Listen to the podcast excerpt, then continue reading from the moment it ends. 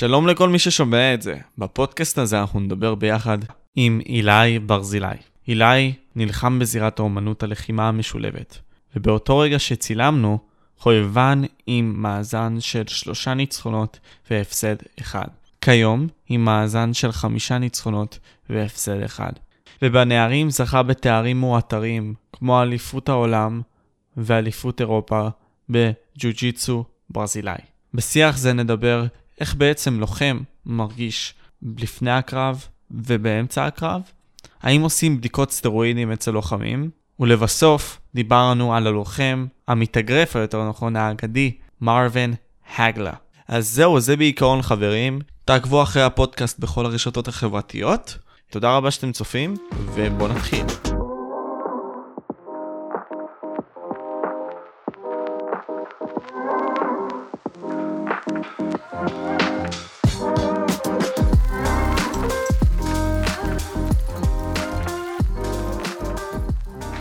אז אילי, מה איתך? בסדר גמור, מה המצב? אצלנו הכל טוב, אה, כרגע ערב, אנחנו טיפה כזה תשושים אבל כיף לנו לבוא ולעשות את הפודקאסט, מין סוג של יציאה שלנו, כמו שאצלך נגיד הספורט זה יציאה, גם אצלנו זה מין סוג של יציאת אה, חופש כזאת שמתברכת. במיוחד בתקופה הזאת, בקורונה, שלא כל כך היה אפשר לצאת, אז זה היה הכי טוב. כן, אבל איך אצלך בימים האלה? מה הולך? אצלי מעולה, אה, מתאמן קשה כרגיל, אה, כרגע נמצא עם המשפחה הרבה, בזמן שלי בארץ, אני מנצל אותו עם המשפחה, חברים, אה, מתאושש מכל מיני פציעות, וזהו, מנסה לנצל את התקופה שלי פה בצורה הכי טובה שאני יכול. לפני כמה זמן חזרת לארץ? לפני חודש וקצת. Mm, וכמה זמן שהיית בלאס וגאס? חצי שנה. חצי שנה, וואו. אה, אנחנו ניגע בזה תכף, אבל שאלה לי אליך שאני באמת רוצה לשאול אותך. אם אני הייתי חבר שלך בין כיתה י' לי"ב, אוקיי? אז תספר לי, מי זה האילי ברזילי? בשבילי. אה, אה, מי האילי ברזילי? אני חושב שאותו אילי, ברור שעם הזמן, עם הזמן אני חושב שאני בסך הכל משתדרג, גם, גם בפן המקצועי וגם בפן האישי. אה, אבל בסך הכל ילד, אה, ילד מהרצליה עם שאיפות גדולות, אה, די, די ביישן, ילד טוב בסך הכל, שבעצם רוצה, אוהב את, אוהב את הספורט, יש לי הרבה תשוקה לספורט, הרבה תשוקה למקצוע, רוצה להצליח עם חלומות גדולים. אה, עובד מאוד מאוד קשה. אה, בין היתר אה, מקריב המון מהילדות שלי, בין אם זה יציאות עם חברים, בין אם זה פחות לבוא לבית ספר ויותר ללמוד מהבית, כדי להצליח לשלב את האימונים ותחרויות. וזהו, אני חושב שבסך הכל בתקופה הזו הייתי ילד טוב, עם ערכים טובים. אני מאוד מעריך את זה, ובאמת קודם כל אני אגיד שאני מאוד מזדהה איתך, אני בעצם גם כאחד כזה שלא אוהב כל כך לבוא וללכת לבית ספר. אה, האומנם אני תלמיד טוב, אה, בא ומשקיע בלימודים וכל הדברים האלה, אבל אני חושב שהמערכת החינוכית, אני לא אכנס לזה בפרטי פרטים, אבל אני חושב שאני והלמידה שלי, העצמית, היא יותר טובה. אני רואה גם ספרים מאחוריך, אתה קורא דברים מסוימים? האמת שזה המשרד של אבא שלי. אה, אוקיי, אוקיי. אבל, אוקיי. אה, אבל אני גם קורא לפעמים, כן. אני אוהב לקרוא. אז פשוט יותר כיף כזה, גם תחושה כזאת של, אני מניח, יש לך הרבה אנשים שהם אוהדים שלך, אולי לא ברמה הפסיכית הגדולה, אבל תמיד האהבה הישראלית היא אהבה גדולה. אז כשאתה פתאום רואה כזה חברה של אנשים תאהב את זה, אבל את הזמן השקט שלך אתה יותר אוהב לדעתי. או שיכול להיות שאני טועה, אני פשוט מעוניין לדעת. אמ, לא, קודם כל זה תמיד, אה, תמיד כיף שיש הרבה תמיכה, אני חושב ש... הקהל הישראלי הוא אחד הקהלים הכי חזקים וטובים בעולם. אה, אני מאוד אוהב את הקהל הישראלי, אני מקבל המון המון תמיכה אה, בכל העולם, אבל בעיקר, בעיקר מה, מהישראלים, אה, שזה כיף גדול. תמיד כיף שאנשים אחרים מעריכים את העבודה שלך ומה שאתה עושה וכמה שאתה מקריב. בסופו של דבר, אין מה לעשות, אנחנו לא מדינה שהיא אה, מעולה מעולה בספורט, אבל כן יש לנו ספורטאים שיכולים להגיע מאוד רחוק ועם פוטנציאל מאוד גדול, וכשמזהים את זה אז זה, זה כיף. וכמובן שאתה יודע, זה לפה ולפה, לפעמים אה, עם הפרגון, אה, אנשים גם, אה, יש את הצד השני שזה הביקורות, שפחות ילך ואנשים אה, יבקרו, אבל אה, אני ככה או ככה, אני יודע למה התחלתי את הספורט ואני מאוד אה, מפוקס במטרות שלי, אז זה ככה שאני לא נותן, אה, לא נותן לזה יותר מדי, לא נותן לראש שלי יותר מדי לעלות, מצד שני גם את הביקורות אני לא מקבל יותר מדי קשה, אני שומר על איזון, זה הכי חשוב. אה, נועם שלנו אוהב איזון וגם הוא בעצמו, אני אבוא ואכנס למה שאמרת תכף, אבל נועם שלנו גם רוצה לבוא ולהיות מפתח גוף, אמנם הוא יודע את זה, אין לו כל כך גנים טובים, אבל לא אכפת לו כל כך, הוא עושה את מה שהוא אוהב, וזה הדבר הכי חשוב. וגם נגעתם על... למה אני כאילו הנעתי את הראש שלי, כי, כי לאחרונה אני פחות בקטע הזה, אני, אני, היה לי, היה לי ממש תקופה לפני איזה חצי שנה ש, שאמרתי את זה, אבל אני מבין את השטח, מה קיים בשטח ואת המציאות, וכבר יש לי טיפה תוכניות אחרות לעתיד, אבל כן, הפיתוח גוף והחדר כושר וכל זה, זה ילווה אותי למשך כל החיים, זה לא ייעלם, משהו כזה. אז כל הכבוד. אה, אם זה מה שאתה אוהב, אז אה, מעולה. כן, לא? כל הזמן אני כזה. אז לגבי זה, אמרת שאתה בעצם ידעת מההתחלה, אני מניח, מה אתה רוצה לעשות. אה, אתה השקעת הרבה מאוד זמן בשביל להיות מי שאתה עכשיו, אז ספר לי בקטנה מה הביא אותך להגיע להיות מי שאתה ב-BJJ וגם עכשיו ל-MMA. איך התהליך הזה הלך? אני כל, כל החיים עסקתי בספורט, התחלתי מגיל מאוד מאוד קטן בכדורסל, אחרי זה כדורגל, אחר כך כדוריד. אה, תמיד הייתה לי משמעת עבודה גדולה, אבל אה, כשהתחלתי להתאמן ב-MMA בגיל 13, מה זה באמת? התחלתי להתאמן ג'יוג'יצו וקצת אגרוף תאילנדי וקצת פה, עד שזה באמת נהיה רציני. יצא ממני אה, מין אריה כזה, שאני האמת בחיים לא חשבתי ש... שיש בתוכי, ברמה כזאת. אה, ואחרי הרבה עבודה עם המאמן, אה, הייתי מאוד בהתחלה, היו נערים בגיל שלי שהתחילו בגיל הרבה יותר צעיר ממני, והיה לי בעצם אה, הרבה פערים להשלים.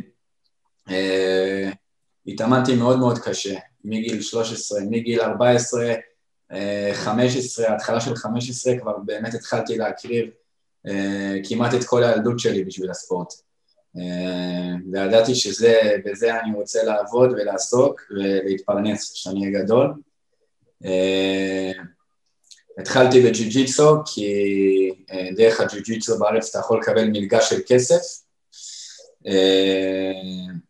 בשביל זה הייתי צריך לנצח את אליפות ישראל כדי להיכנס לנבחרת ישראל.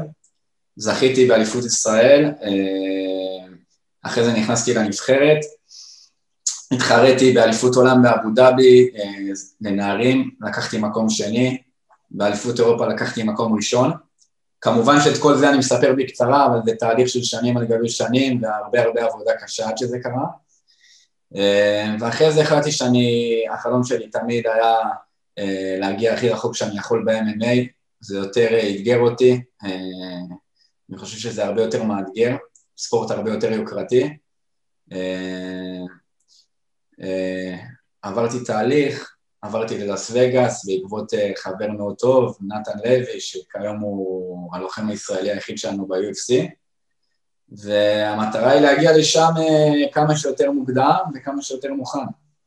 סיילנט וד ויילנט, זה מה שאני יכול לבוא ולהגיד עליך, באמת. גם ראיתי את הקרב האחרון שלך מול קריס רייט, באמת, זה היה הפצצה מה שעשית לו, וזה היה פשוט יפה מאוד לראות כל השילובים האלה שנתת, ובסופו של דבר זה היה ניצחון ממש מדהים לראות. Uh, הוא גם נראה כזה יריב מאוד יציב, תספר לי איך זה היה בזירה עצמה, איך זה, איך זה הרגיש בכללי. זה היה הקרב החובבני הרביעי שלי, uh, אני הייתי ברצף ניצחונות של שתי ניצחונות, שתיהם סיימתי uh, מאוד מוקדם, אה, אחד בסיבוב הראשון, אחד בסיבוב השני, ונלחמתי אה, חודש לפני הקרב, היה לי, היה לי קרב אחר בפלורידה, אה, נגד יריב קשוח שניצחתי, ככה שלא הייתי חלוד, אני בינתיים מראה את זה בקטנה, כן, אני פשוט הראיתי את זה לצופים, כן. אוקיי. תמשיך, תמשיך, הכל טוב. ככה שלא הייתי, לא היה לי את החלודה הזאת, אני זכרתי בדיוק את התחושות של לעלות לזירה, חוץ מזה אני חושב שאני בן אדם כזה שברגעי האמת אני דווקא מתעלה, מתעלה על עצמי, יש כאלה ש, שבדיוק הפוך, שברגע שמגיעים לרגעי האמת הם נהיים פחות טובים ואני דווקא נהיה יותר טוב. היה קרב טוב, לא ציפיתי מעצמי משהו אחר, רציתי לסיים אותו מוקדם וידעתי שאני מסוגל. אומנם הוא קשוח ויותר גדול, בן 26, והיה לו 13 קרבות חובבנים, אבל לא היה לי ספק שזה הולך להיות ניצחון שלי, והשגתי את הניצחון השלישי ברצף, ו... וזהו, עשיתי את העבודה שלי. עכשיו, שאלה לי אליך לגבי זה, עכשיו, אני כספורטאי לשעבר, גם אני יכול להגדיר את עצמי כספורטאי, הייתי, זכיתי במקום שלישי באליפות ישראל פעמיים, גם זכיתי במקום שני באליפות בינלאומית שהייתה בארץ. אני יכול להבין את ההרגשה הזאת כשאתה נכנס לזירה ואתה פשוט בא ורוצה לבוא ולהעניק את מה שאתה עבדת עליו, את העבודה הקשה שלך. עכשיו אני זוכר וראיתי גם, תוך כדי שבאתי והתכוננתי גם לפודקאסט בלי קשר, לרענן לעצמי את הזיכרון, את הקרב הראשון שלך. האומנם ראיתי רק חלק כזה, לא משהו, אבל ראיתי שהפסדת. עכשיו תספר לי את ההרגשה עצמה של אתה בא לזירה עכשיו, מה הולך, מה הרגשות, מה אחרי שאתה יוצא, איך זה הרגיש? כי זה הפסד ראשון שלך, על הקרב הראשון. אז מעניין מאוד ההרגשה. הרבה, הרבה על הקרב הראשון לוקחים בדרך כלל קרבות יותר קלים כדי לצבור ניסיון, אבל בגלל שהציפיות ממני היו כבר מאוד מאוד גבוהות עוד לפני הקרב הראשון שלי בארץ, אז בחרנו לבחון את עצמי במבחן קשה נגד יריב מקסיקני, מבוגר יותר, שהיה כבר באיזה 2 או 3-0, קרב לא פשוט, במיוחד שזה בווגאס, בארגון החובבני הכי גדול בעולם. היה קרב מאוד, האמת מאוד טוב שלי, קרב מאוד טוב, מאוד צמוד, לטעמי ולטעם המאמנים שלי אנחנו ניצחנו את הקרב, בסופו של דבר זה הסתיים בהחלטה חצויה לטובת היריב. בהתחלה הייתי מאוד מתוסכל, סיימתי גם את הקרב עם זעזוע מוח, והכיתי ופינו אותי לבית חולים, אז זה לא התחושה הכי כיף לציין את הקרב הראשון ככה, אבל אחרי זה ישר חזרתי לארץ, הייתי רעב יותר מתמיד, רעב לנצח, כי בסופו של דבר כשאתה יודע מה היכולות שלך ולאן אתה יכול להגיע, ואתה במצב שכרגע אה, יש לך רק הפסד, זה מבאס, כי אנשים אה, בעצם עוד לא, לא יצא להם לראות עשירית ממה שהייתי מסוגל. אז ישר זה דרבן אותי, התאמנתי מאוד מאוד קשה, אפילו עוד יותר קשה ממה שהתאמנתי.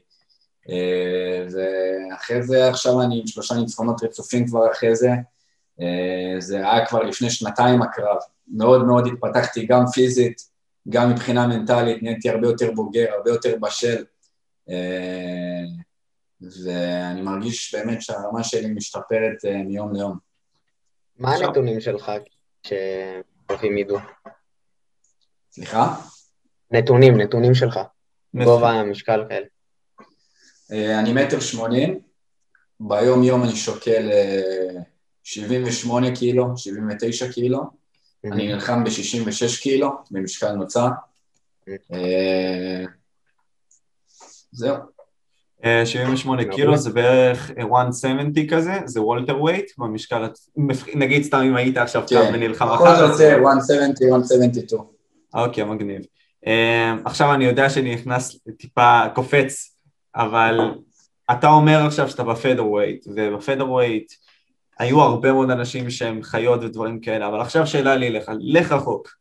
מי היריב שאתה הכי היית רוצה לבוא ולהתחרות נגדו ב feather weight? לא משנה עכשיו, בזמנים שלנו, נגיד סתם אני אומר לך, אתה עכשיו ב-UFC, מי היית רוצה לבוא ולהילחם? כיום, בזמנים שלנו? לזמנים שלנו. אני חושב שנגד האלוף, נגד וולקנובסקי. זה קצת לא פחות ריאלי כרגע, אבל אם אני צריך לחלום בגדול, אז אני רוצה להילחם נגד הטובים ביותר של הספורט. נכון. אה, גם אני מניח ששמעת שהוא נלחם נגד בריין אורטגה, ומעניין אותי עכשיו לבוא ולשמוע אותך, מה אתה חושב על הקרב הזה?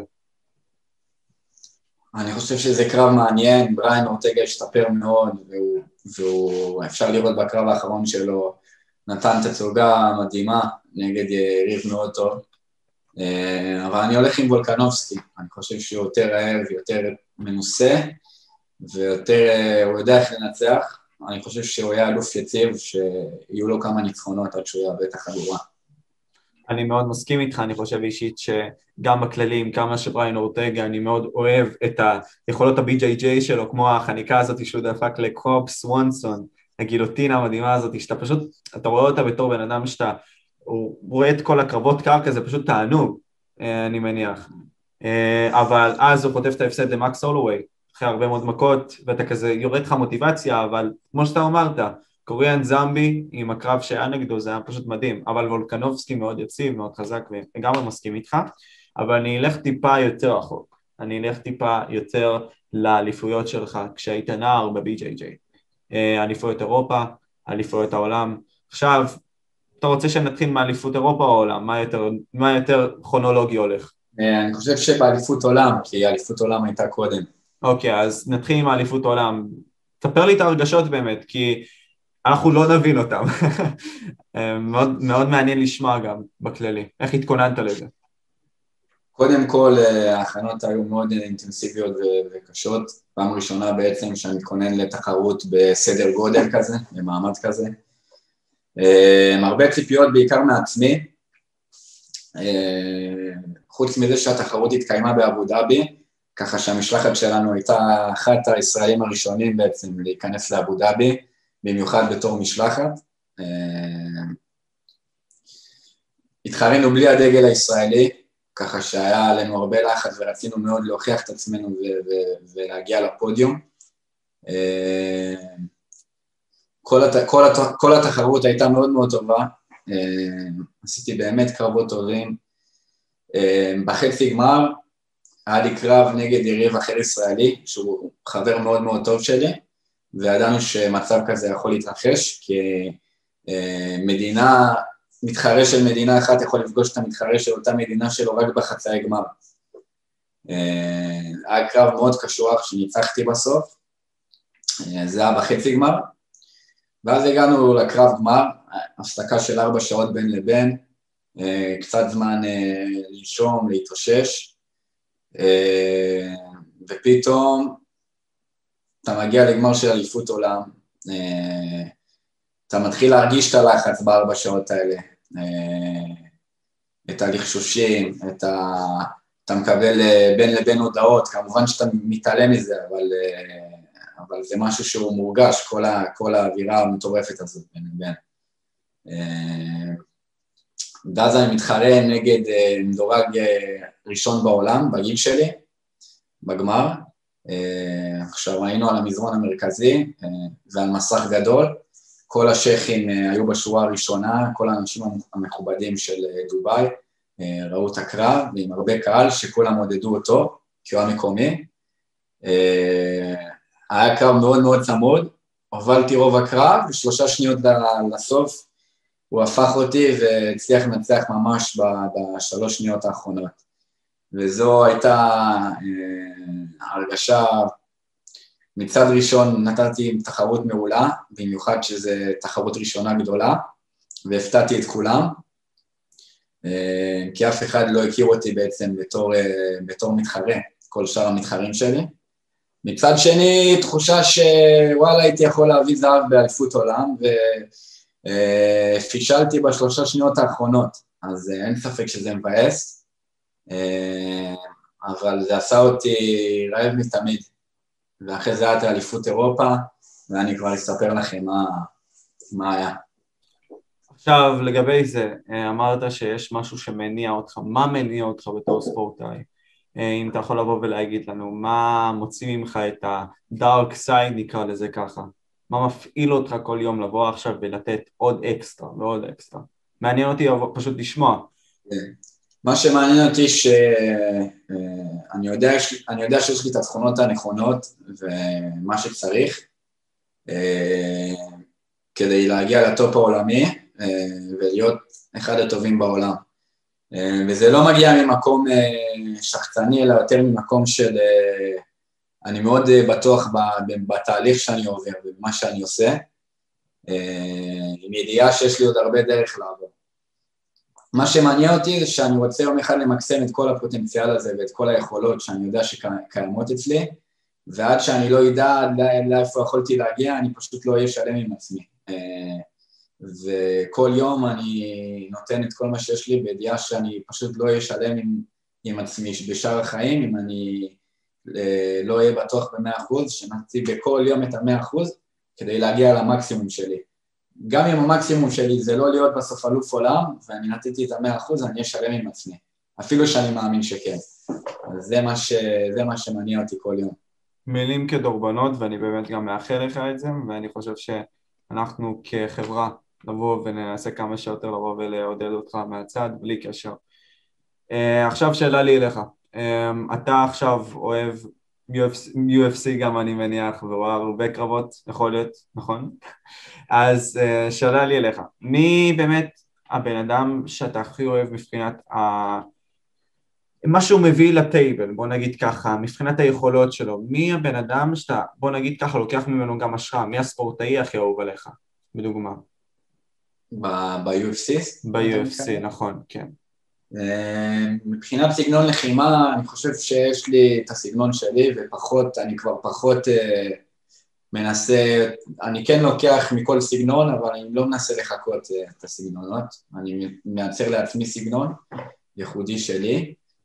מבחינת אישיות, אני מאוד מאוד אוהב את ז'וזה אלדו, זה אחד הדמויות ש... שגדלתי עליהן בספורט הזה. וכרגע יש לנו את נתן לוי שהוא ב-UFC, אז uh, ללא ספק שהוא ה favorite שלי.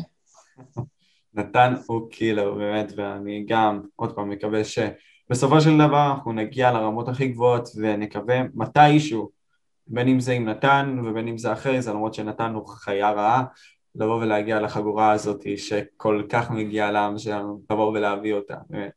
אה, זה דבר ממש שאני רוצה בתור ספורטאי ואחד שאוהב את הספורט. עכשיו שאלה לי אליך, מה לקח אותך בעצם לעבור לארצות הברית? אתה יודע, לקיחת, בוא נגיד ככה, כיוון כזה זה מאוד קיצוני, בלי שאלה אפילו, במיוחד לנער, בוא נגיד ככה.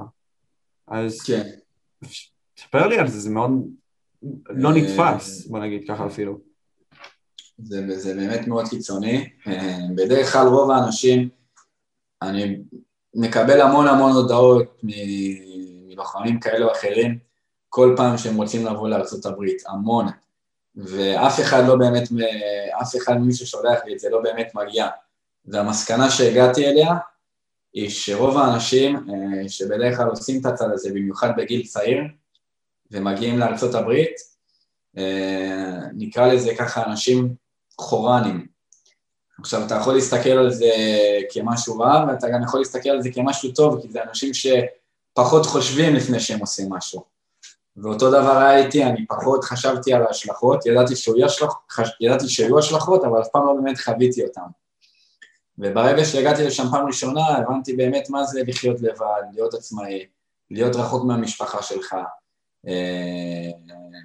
ובעצם לחיות חיים עכשיו שאתה, כל מה שהיה לך, אתה אתה עזבת הכל, ואתה רגיל לחיות עכשיו חיים אחרים, שגרה אחרת, שפה אחרת, מקום אחר.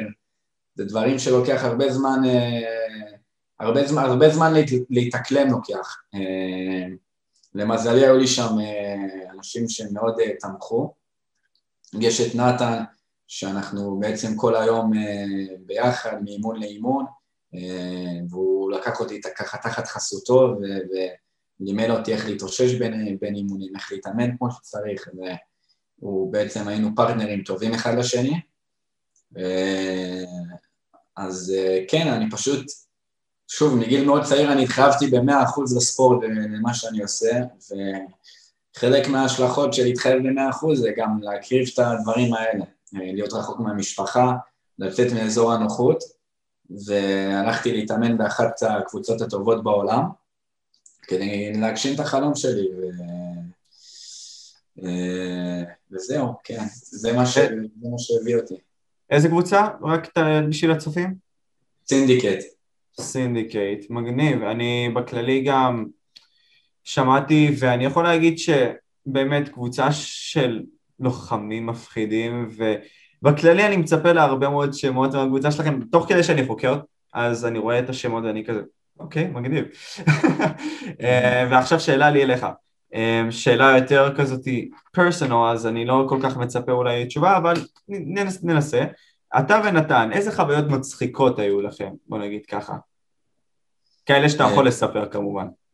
כן, חוויות מצחיקות, היו הרבה חוויות מצחיקות. המון. אה, אנחנו כל היום ביחד, אז תמיד יש חוויות וצחוקים. חוויה מצחיקה, אני יכול להגיד, אה, פעם אחת הוא נתן לי את המפתח שלו כדי להביא משהו מה, מהבגאז'. עכשיו, אה, אני לוקח את המפתח, רוצה לה... פותח את הבגאז' כדי להביא לו את, את מה שהוא ביקש, ואני מכניס את המפתח לתוך הבגאז', משאיר אותו שם, שם, לוקח את הדבר וסוגר את הבגאז'. בטעות ככה השארתי את ה... יצא שהשארתי את המפתח. ומי שמכיר את נתן יודע שב... בקטעים האלה הוא מאוד מאוד, ממש כמו יפני, משמעת ברזל, ו... ויש לו פחות הומור בדברים האלה.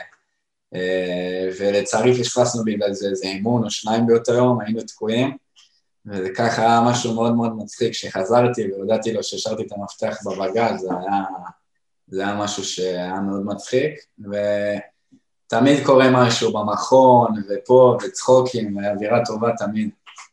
הדבר, הדבר הכי חשוב אני חושב במכון מסוים, כשאתה בא ומתאמן עם קבוצה מסוימת זה האווירה הטובה, לא אווירה של מוות, אה, וזה בעצם מה שהופך קבוצה מקבוצה טובה לקבוצת עילית. אה, ובכללי פשוט נגיד סתם קבוצות שאני הייתי מתאמן בהן, בשביל לבוא ולהצליח, צריך לבוא ולהיות יותר נעים ליריב שלך, לבוא ולהיות כזה יותר זורם עם הפרטנר שלך, כי בעצם זה מין סוג של טנגו כזה שאתם שניכם באים ועושים. אז אה, כן, אני מאוד מסכים עם זה. ועכשיו שאלה לי אליך לגבי איזה מפורסם נגיד פגשת בזמן שלך אולי בארצות הברית ואפילו ישראל, שאתה יכול להגיד וואו, לא האמנתי לזה. איך מה? איזה בן אדם מפורסם לדוגמה פגשת בארצות הברית אה. או בישראל שאתה פשוט אומר וואו. אה, תשמע, אתה כל הזמן, שאתה במכון כזה עם הרבה כוכבים ואתה כל הזמן סביב הרבה כוכבים, אתה כל הזמן ליד אה, אה, אנשים מאוד מאוד מוכרים, שזה כבר נהיה סוג של הרגל. אה, אף פעם לא... אף פעם שראיתי אנשים מוכרים שהתאמנו איתי, לא באתי וקפצתי עליהם ישר וישבתי להם פה, אלא הייתי מאוד מרוכז בעבודה שלי, ללמוד מהם ופחות לשבת ולחפור להם, ואני חושב שבגלל זה הרבה מאוד העריכו אותי שם. תמיד באתי לאימון, עשיתי את העבודה, הייתי שקט, אחרי זה אפשר לצחוק, אפשר פה, אבל לא, אה, לא הגזמתי עם זה. אה, כל הזמן אתה סביב אנשים מאוד מוכרים, אם זה החבר'ה שהם בטופ של ה-UFC. ארבוי בדוגמה. אם זה אנשי עסקים מכובדים. אה, כל מיני, אני לא אגיד שמות, אבל, אבל גם בארץ, כן. קודם כל, מאוד מכבד יש לכם, כמו שאמרתי, קבוצה של אלופים, קאובוי, שאני אישית ממש, אה, כשנכנסתי בכללי לראות UFC, אה, בין הקרבות הראשונים שלי היו של קאובוי פשוט מונטאז'ים כאלה, כאלה ואחרים, וזה היה פשוט מדהים לבוא ולראות את זה. אה, וגם לראות אותו באזור שלכם, זה פשוט גם נתן לי מחווה כזאת נעימה, בלי קשר. עכשיו, מי לדעתך הגוט? אני יודע שאתה עכשיו באת והיית בכדורסל לפני קצת זמן, מי הגאות לדעתך, לברון או ג'ורדן? אני מניח שאתה כן צופה בכדורסל, אז אתה, יש לך דעה לגבי זה? כן. אה, דני אבדיה, סתם. אה, לברון או ג'ורדן? לברון או ג'ורדן. תשמע, אני, האמת, אני כאילו, אני רואה כדורסל לפעמים, אבל לא חושב שאני אה, רואה, צופה עד, עד כדי כך לרמה כזו שאני יכול באמת לענות אה, כמו שצריך על התשובה הזאת, אבל ממה שאני רואה, אה, ג'ורדן לא משהו מיוחד. ג'ורדן משהו מיוחד. אה, הוא עשה פשוט דברים שחצי לא אנושיים. המוסר עבודה שהיה לו, אני לא חושב שהיה להרבה מאוד כדורסלנים, והאישיות שלו, אה, שסוחפת, והוא לא רק עשה את עצמו יותר טוב, אלא גם הוא דרבן את הקבוצה שלו כל הזמן להיות יותר טובה. אז אני הייתי הולך עם ג'ורדן, אה, אבל יכול להיות שאני טועה. גם אני, אני חושב שג'ורדן זה, זה, זה, זה השחקן הכי טוב שהיה ויהיה, כאילו נקודה. Uh, עכשיו בוא, יש לי גם שאלה, בוא נחזור טיפה על הקטע של ה-MMA וג'ו-ג'יצו. הפרטנר לאימונים שלי, אני יכול להגיד שהוא היה מקום שלישי בהיאבקות בארץ wrestling, באליפות uh, ישראל, אז uh, הוא, הוא, הוא, הוא התמודד עם פציעה קשה בכתף, הוא בעצם פרק אותה, והוא היה מושבת לאיזה כמה שנים, שנתיים, משהו כזה, שנה, לא, לא ממש יודע, אה, ועכשיו הוא עכשיו חוזר לאימונים איתי, ועדיין הוא סובל מזה באופן מסוים. כאילו יש עדיין קנקים ודברים כאלה. עכשיו יש לי שאלה אליך, אה, האם חווית פציעות כאלה ואחרות בקריירה שלך, ואיך התמודדת איתן, או אם הן משפיעות עליהן, עליך עדיין? אה, פציעות כל הזמן חווים, במיוחד בספורט כזה פיזי, ובמיוחד ש... אני בן אדם שמתאמן מאוד מאוד חזק, ולפעמים זו גם בעיה כי אני לא בדיוק יודע מתי לעצור, וזה גורם לי לפציעות. אה, תמיד אני חווה פציעות, גם עכשיו, אה, יש לי קרע בכתף, גב, ברכיים, אין סוף. אה, בדרך כלל אני מטפל בזה בפיזיותרפיה. ונותנים לי, ואז הפיזיותרפיסט נותן לי מין תוכנית מאוד מדויקת והסברים מדויקים על מה אני כן יכול לעשות ועל מה לא. אה, כמובן שאני לוקח בחשבון שאם אני פחות מתאמן בתקופה הזאת ויותר עושה פיזיותרפיה, אני רוצה להישאר על משקל שהוא עדיין טוב ולא לעלות יותר מדי. אז, אה, אז אני אפילו עוד יותר מקפיד באוכל. אה, ואני משתדל לעשות את כל מה שאני יכול כדי לשפר את המקום של הפציעה ובמקום להזיק. אז אם אני לא יכול לעבוד על אזור מסוים, אני אעבוד על, אני אעבוד על אזור אחר. לפעמים גם חשוב... ה... לגבי האוכל, יש לך תפריט מסוים, או אתה עובד על פי, כאילו, להכניס כמה שוטי חלבון, או... לא, אה, לא, לא טוב לי להכניס הרבה חלבון, כי יש קטגוריות משקל מסוימת שאני צריך להילחם בה, אז אסור לי לעלות, להרשות לעצמי לעלות יותר מדי, אני חייב, אה, יש לי משקל מסוים שאני יודע שאני יכול מקסימום להגיע אליו ביום-יום. אה, כן, יש לי, אה, כמובן אני עובד עם תזונאי, ויש לי תוכנית מאוד מדויקת, לפני קרב אני ממש סופר כל דבר שאני מכניס, אבל אם אין לי קרב מתוכנן, אני יודע פחות או יותר מה אני אמור לאכול, ואני משתדל לשמור על זה כמה שאפשר. ב off season כזה, זה נקרא בתחום שלנו. של ה... אבל הוא תמיד מתאמן, אז... זה... לא off season, אבל אה, כן, יש תקופות קצת יותר אינטנסיביות ופחות אינטנסיביות. כאילו של הכנה לתחרות וזה... כן. לא אז לגבי זה עכשיו, אני נגיד לא חתכתי אף פעם משקל, בוא נגיד לך, לא הורדתי בעצם, לא שתיתי מלא מים, אתה יודע, לא עשיתי את ה process הזה, חברים שלי כן עשו את זה בשביל לבוא ולצבור מין סוג של מומנטום, בוסט כזה, משקל בג'ודו, מה שלא כל כך מומלץ לאנשים מתחת לגיל 18, אבל בסדר. עכשיו שאלה לי אליך, איך זה הולך? איך התהליך הזה הולך? כי אני אישית ראיתי את חבר שלי נכנס לאליפות ישראל ועוד שאתה מתעלף, אז uh, תספר לי, אתה מוריד מ-170 ל-145.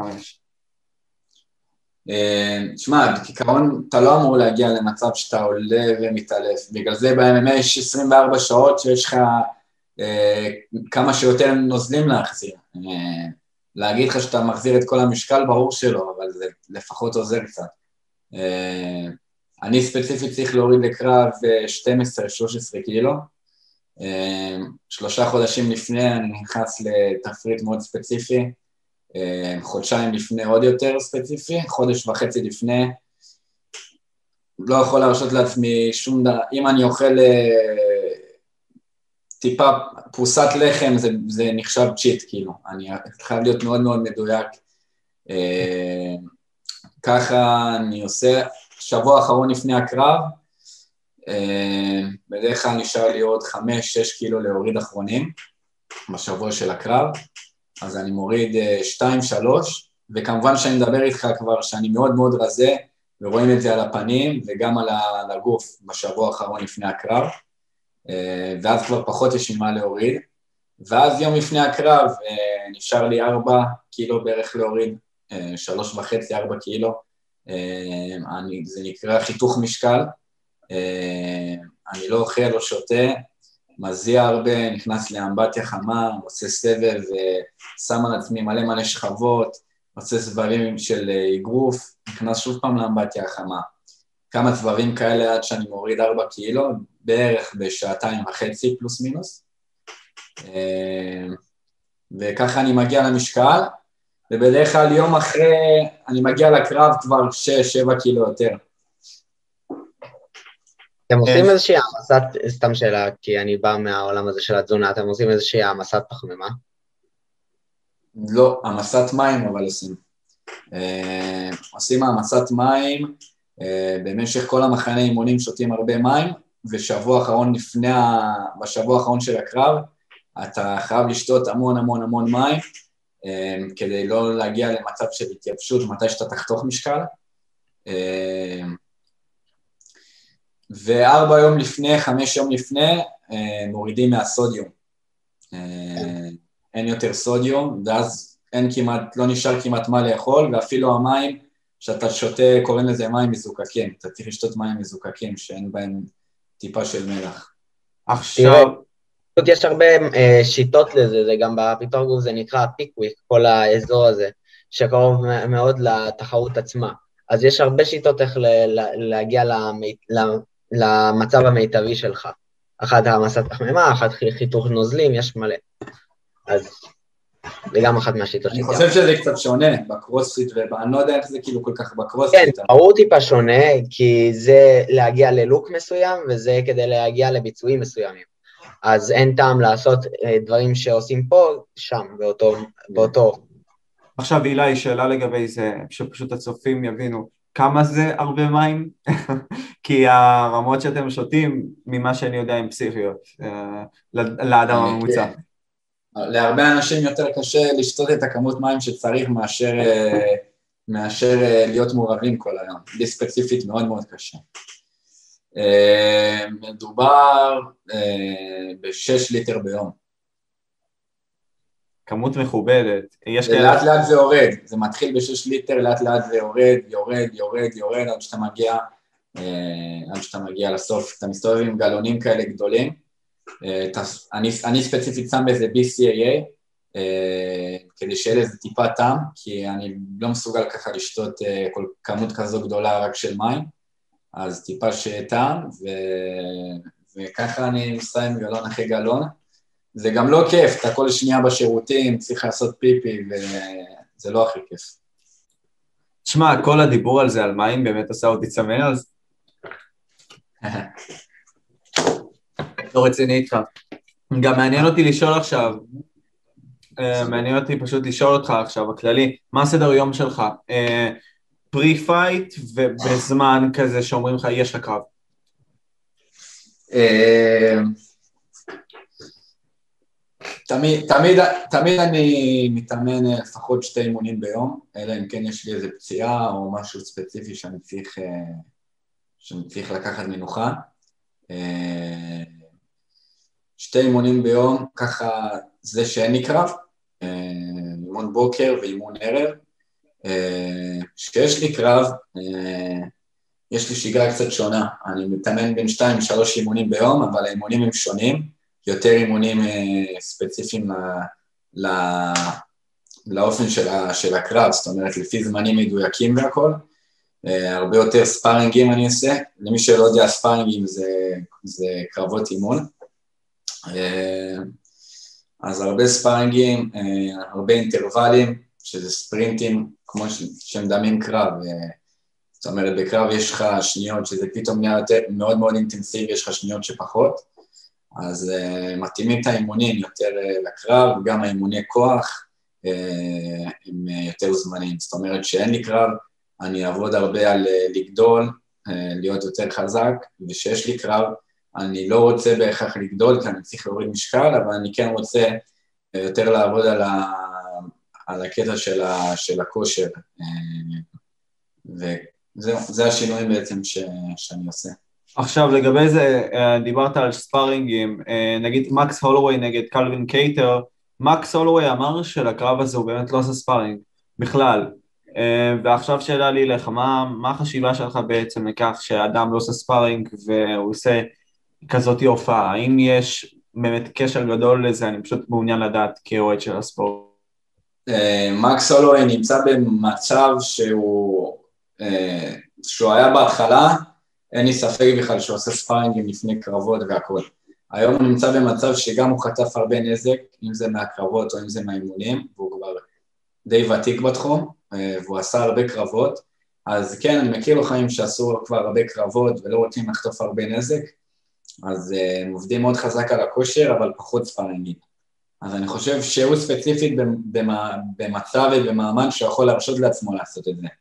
אה, יש חבר'ה שלא, אבל אני לדוגמה לא יכול לעשות את זה, כי הניס... הניסיון שצברתי במהלך השנים לא קרוב למה שהוא צבר. אז אה, אני חושב שכל אחד ומה שנכון לו, ועובדה שזה נכון לו, כי ההופעה שלו הייתה אחת הטובות שהיו. אה, בכללי עכשיו גם נועם כזה דיבר איתי, וזו שאלה שעלתה לנו לפני זה, נועם, אתה רוצה לשאול אותה לגבי ה-performance enhancing drugs בכללי? כן, אבל לא, סתם רציתי לשאול. שאלתי אם אסור להשתמש שם. יש איסור כלשהו על זה? אה, כן, בכל ה... כמעט בכל הליגות הגדולות היום אסור להשתמש בסטרואידים ובכל מיני אה, משפרי ביצועים. אה, ב-UFC יש על זה בדיקה מאוד מאוד מעמיקה. נתן, כל הזמן שאני איתו, הוא חייב להודיע ליוסדה כל יום לאן הוא הולך ובאיזה שעה, במקרה שהם יעשו לו בדק בית, ככה שממש לוחצים על, ה, על הלוחמים. אה, וכן, אין, יש איסור על זה, אני מאוד מאוד נגד, אה, נגד לקחת חומרים, לשפר ביצועים. אני חושב שזה לא ספורטיבי ושזה די הורס את הספורט שלנו ספציפית, אה, וזהו. פרט ל Bellator. אה, בכל מקרה, אני אמשיך. לגבי זה, אתה עכשיו אמרת לי שאתה נמצא ב Syndicate בכללי ואתה נמצא עם אנשים מליגות שונות, אתה נמצא, אני די בטוח עם אנשים מ-ONE FC, גם אנשים שהם לא בהכרח אולי מתאמנים ב-MMA ספציפית, נגיד סתם אנשים שמשלימים, נגיד ל kick boxing ודברים כאלה, אם זה קרב ספציפי מסוים, מ Glory שבאים ודברים כאלה. עכשיו, שאלה לגבי זה, אתה יכול באמת לבוא ולהשוות את האנשים שנגיד ב-UFC, אה, כאלה שנמצאים עכשיו אולי ב-ONE FC, דברים כאלה, האם הם באותם רמות, האם עדיין הם רוצחים, דברים כאלה, מעניין אותי לדעת. אה, זה מאוד מאוד תלוי. אה, אני, אני לדוגמה בהתחלה, אבל גם אני, יש לוחמים שאני עובד איתם ב-UFC, שאני פשוט יותר טוב מהם. אז זה מאוד מאוד תלוי, ויש כאלה שהם נמצאים ברמה מאוד מאוד גבוהה בטופ, שאני אומר לעצמי, בואנה, יש לי עוד הרבה להגיע לרמה הזאת. הכל מאוד תלוי, אה, יצא לי להתאמן עם לוחמים שהם לא ב-UFC, שהם ברמה מטורפת, שהרבה הרבה יותר טובים מרוב הלוחמים שהתאמנתי איתם ב-UFC. לא חסר כאלה. אה, בסופו של דבר הלוחמים שהם בטופ ב-UFC, הם באמת אה, היום מצליחים בכל ליגה בעולם.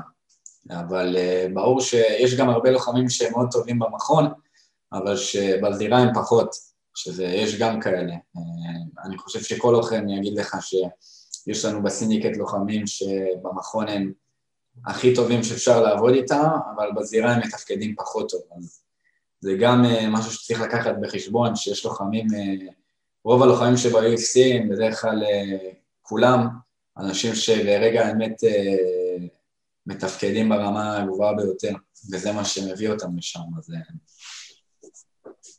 הבנתי אותך. אה, שאלה לגבי זה, בכללי, מה אתה מתכוון להגשים לעצמך? עכשיו אתה אמרת לי כל הזמן שאני יודע מה אני רוצה לעשות, והשאיפה שלי באמת להגיע כמה שיותר רחוק. עכשיו אני נותן לך את המפתח לבוא, ו... לבוא ולהגיד לעצמך מה אתה תעשה עוד עשר שנים. מה אתה תעשה עוד עשר שנים לדעתך, לפי הראייה שלך, גיל 29? אה, מגיל 29 אני מקווה להילחם, זה מה שאני די בטוח שאני אעשה. בגיל 29 אני אמור להגיע לשיא שלי, גם מבחינת ניסיון. זה בערך הגילאים שמגיעים ב-MMA לשיא, גיל 29-30. אצלי 29 כי התחלתי טיפה מוקדם. אני רואה את עצמי בגיל הזה ב-UFC בטופ.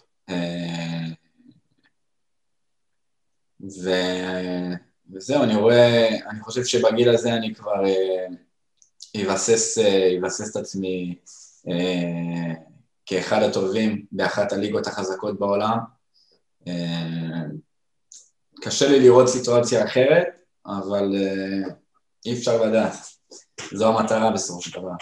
החיים לא צפויים, אבל אנחנו ננסה הכל בשביל לבוא ולהגשים אותם, ואני די בטוח שאיתך זה לא יהיה אחרת.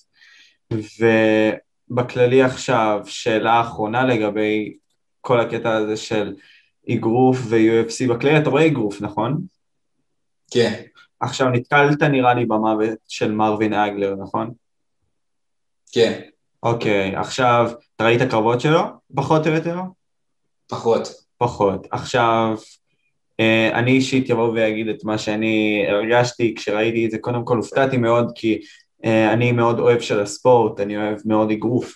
אני ראיתי את כל הקרבות האלה של ג'ון the Beast מוגאבי נגד מרווין הגלר, תומאס הרנס, כל הרוצחים האלה שפשוט בא ופירק, לא קיבל נוקאוט, ופשוט בן אדם שלדעתי הוא ב top 2 ב middle weights בכל הזמנים, לדעתי קודם כל אה, יש את הארי גרב ואחרי זה יש אותו, אה, אבל בכללי פשוט אני אגיד שהבן אדם פנומנל, מפחיד לגמרי, מה, מה הדעות שלך לגביו ממה שאתה יכול לבוא להגיד? האמת שאני לא יכול להגיד עליו הרבה, אה, לא, אה, לא עקבתי אחריו כל כך הרבה כדי להגיד, אבל זה עצוב, אתה יודע, עצוב ש... שזה קורה, אבל אין מה לעשות, בסופו של דבר כל אחד, כל אחד ילך מהעולם הזה. זה עצוב, שהולכות, שהולכ, שהולכים אה, אגדות ככה זה תמיד עצוב, בכל ענף. אני מסכים איתך, ועכשיו שאלה לי אליך, עכשיו אני אשאל אותך מספר שאלות לגבי הקרב, הקרבות שהולכים להיות ב-UFC 260, ואני אשמח לתשובות ממך uh, בכללי לגבי זה. סטיפה מיוצ'יץ' נגד פרנסיס נגענו 2, מה אתה חושב? אה, מצד ראשון אני חושב שסטיפ אה, ינצח את הקרב הזה כי הוא פשוט לוחם יותר טוב. מצד שני אני רואה את פרנסיס סנגנו מתאמן בלאס וגאס. אה, דרך אגב הוא מאוד נחמד, אחלה בחור. ואני אומר, אם המכות שלו פוגעות זה לא... אתה לא יכול לדעת מה קרבות איתו אף פעם מה יהיה, כי מספיק שמכה אחת שלו פוגעת טוב בכלל בכל המחלקה הזאת, אבל בעיקר פרנסיס נגענו. אה, אז קשה לדעת, אה, אבל נלך עם סטיפה, כי הוא הרבה יותר טכני ויותר מנוסה במיוחד במעמדים האלה, והוא כבר ניצח אותו פעם אחת, אז הוא יודע איך לעשות את זה. אה, וניתן עוד שתיים, טיירון וודלי נגד ויסנטה לוקה. לדעתי ויסנטה לוקה ינצח, אחד הלוחמים שאני יותר אוהב ב-UFC, אני חושב שהוא underrated אה, מאוד, ואני אפילו רואה אותו מגיע על קרב על חגורה בעתיד. אה, טיירן וודלי הוא כבר מעבר לשיא שלו, לוחם אף פעם לא יכול, אה, בכלל ספורטאי בכללי בספורט אישי, לא יכול להגיע לשתי פיקים, לא יכול להגיע לשתי פיקים הכי גבוהים אף פעם. זאת אומרת, הוא הגיע כבר לפיק שלו, זכה בחגורה, ואז הייתה לו ירידה. אה, הוא אף פעם לא יחזור להיות ברמה שהוא היה מאז הירידה, אה, כי לא, אין דבר כזה, בחיים לא קורה שתי פיקים, וזו בדיוק הסיבה שחביב פרש, כי הוא ידע שיותר טוב ממה שהוא הציג, הוא לא יכל אה, לתת מהקרבות הבאים, ומשם זה רק יכול, יכול להידרדר בשנים הקרובות. אז אני חושב שוויסנטה לוקה פשוט עדיף עליו כרגע. ואחרון אנחנו נבוא וניתן שוגר שון אומאלי נגד תומאס אלמידה. אה, קשה לי להיות אובייקטיבי כי אני מכיר את תומאס, אבל... אה, קשה לך לבוא ול... תומאס, חד משמעית לדעתך, אני חושב. אה, אני, אני הולך עם תומאס. אפילו ש... כן, האמת שאני הולך עם תומאס. שון עמלי לוחם מאוד מוכשר וטוב, אבל לאט לאט, ככל שהוא יילחם יותר, ילמדו אותו יותר ויותר. עכשיו למדו אותו קצת מהקרב האחרון שלו, uh, הבינו שפשוט צריך uh, לעבוד הרבה על הרגליים שלו, הרבה לואו קיקים, ולאט לאט הוא נחשף. Uh, ואני חושב שתומאס אלמידה זה, זה סגנון שיהיה לו מאוד קשה לעצור. זה באמת לא משהו בשבילו מעניץ. אז מדהים, אה, קודם כל אני בחלק מסכים, בחלק לא, לדעתי נגענו ינצח, לדעתי, אה, כמו שאמרת, אה, ויסנטה לוקי ינצח לדעתי, ולדעתי עם כמה שאני אוהב את תומאס אלמידה, אני אלך עם תומאס אלמידה, לא משנה, אני, אני רציתי להגיד שהוא ראשון, אבל אני אלך עם תומאס אלמידה. לא, הקרב הראשון שלי זוכר מתומאס אלמידה זה נגד קורדי, אבל בכללי תומאס אלמידה הוא עדיין פנומנל, מוכשר ומפחיד. כן, לגבי זה.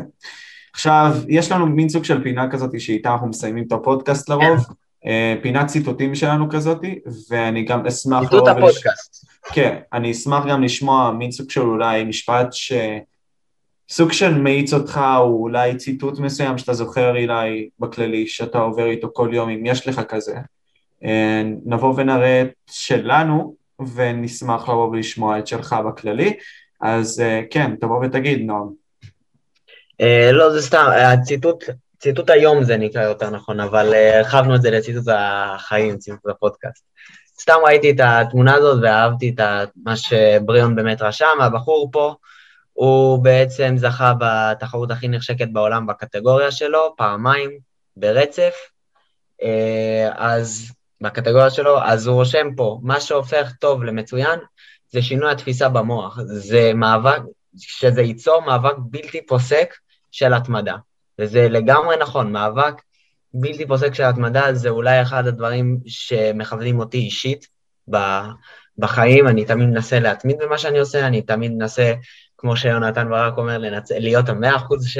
שלי, אמ, ובאמת באמת להשקיע בכל דבר שאני עושה, וכמובן, השינוי תפיסה במוח צריך להיות מנטלית חזק בכל ספורט ובכל דבר שאתה צריך לעשות, להיות שלם ממה שאתה עושה.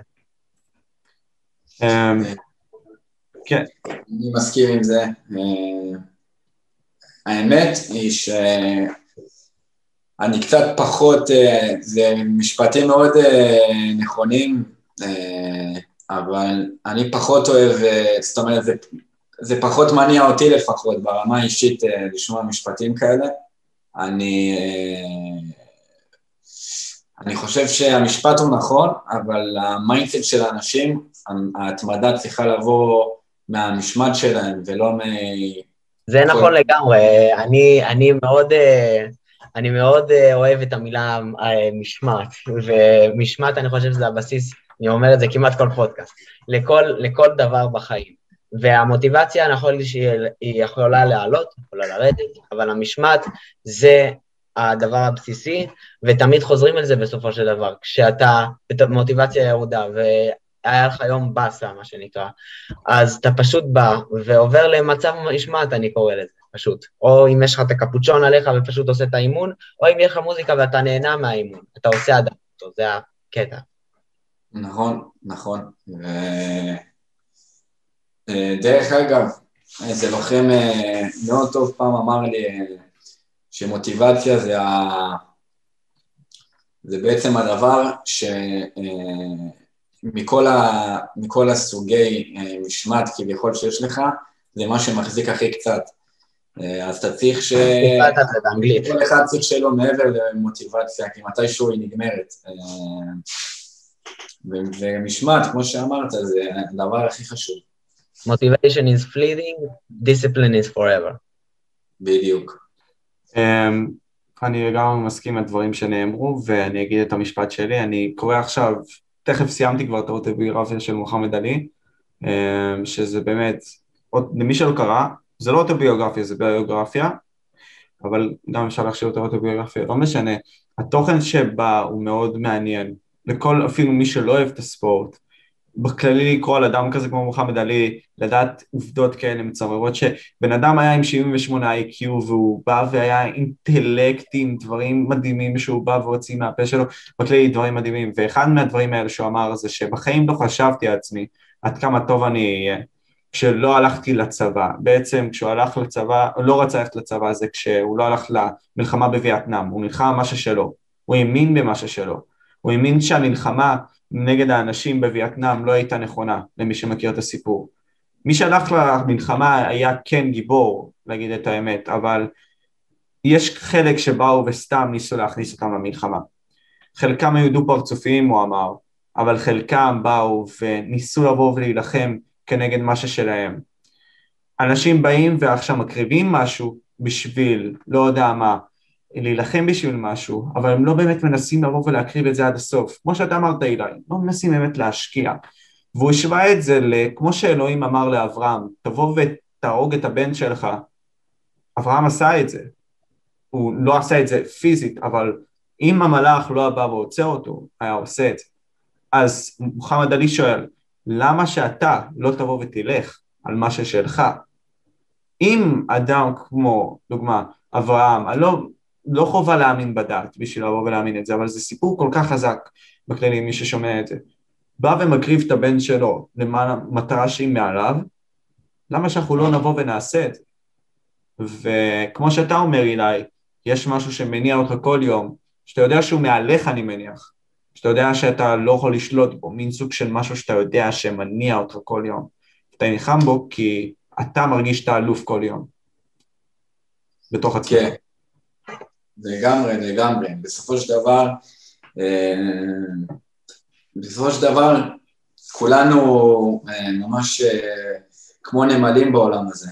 העולם הוא, כזה גדול, וכל אחד, אפילו אם הוא חושב שהוא גדול, החלק של כל אחד הוא מאוד מאוד מאוד מאוד קטן, וחשוב לזכור את זה, ולאו דווקא צריך לקחת את זה למובן השלילי, אלא אני לפחות לוקח את זה למובן החיובי, שאני לוקח כל דבר בפרופורציה. יש דברים הרבה יותר חשובים בעולם מדברים, מכל מיני דברים שאני עוסק בהם, ובסך הכל אני צריך לקחת בפרופורציה כל דבר שקורה, לקחת את זה ברצינות, אבל גם לא להיות קשה עם עצמי מדי, ואני כל הזמן מזכיר לעצמי את זה.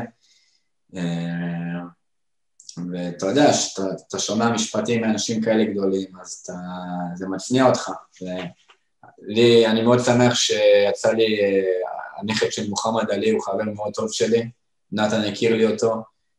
לפני קרבות הוא עזר לי, הוא עשה איתי קרבות אימון של אגרוף, עשיתי איתו לפני הקרבות שלי, ועד היום אנחנו בקשר טוב והוא, והוא מאוד עזר לי, אז אתה יודע, לשמוע, לשמוע גם את הסיפורים האלה עליו, מכאלה שהיו קרובים, קרובים אליו, אז אתה מבין איזה בן אדם ענק הוא היה, אז יש לי הרבה הערכה. אמ, ולגבי ההערכה שלך, אנחנו נשמח לשמוע נגיד מין סוג של ציטוט או משהו שמניע אותך. מה מניע אותך בתור משפט כזה, אם אתה יכול לסכם. אני לא יודע אם... אני לא יודע אם זה סוג של... אני לא יודע אם לקרוא לזה ציטוט, אבל אני יכול להגיד ככה שלכל בן אדם, לא משנה מי, לכולם יש משהו שהם טובים בו, וזה, וזה אפילו די מדעי אפשר לומר. כל בן אדם חייב להיות לו משהו שהוא טוב בו, נכון. והרבה אנשים לא מוצאים את מה שהם טובים בהם, ובגלל זה הרבה פעמים החיים שלהם יכולים להתפספס על זה. אז אני אומר, כדי למצוא את הדברים האלה, בהרבה מקרים אתה צריך לקחת סיכונים, אה, לחפש עמוק ולהיות סבלני, אה, וזה משהו שאין להרבה אנשים. אז לפעמים כן צריך לקחת סיכונים, וכן אה, צריך לחפש עמוק עמוק בין מה אתה טוב, ואיך אתה יכול למנף את הפוטנציאל שלך בצורה הכי טובה שיש. ואת זה כל אחד צריך לזכור.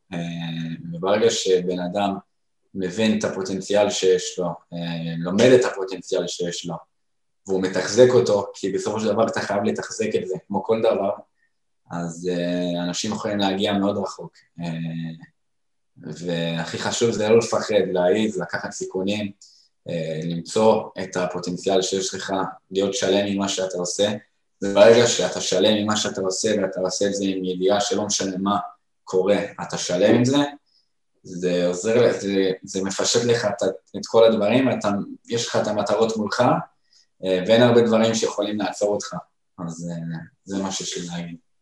אני לא חושב שיש דרך יותר טובה לסיים את הפודקאסט עם זה. אה, קודם כל, תודה רבה אילי. אנחנו היינו וויטוק פודקאסט. נועם משה, היינו פה, ביי. יש לך איזה מישהו שלא משנה. תודה רבה, תודה, היה כיף.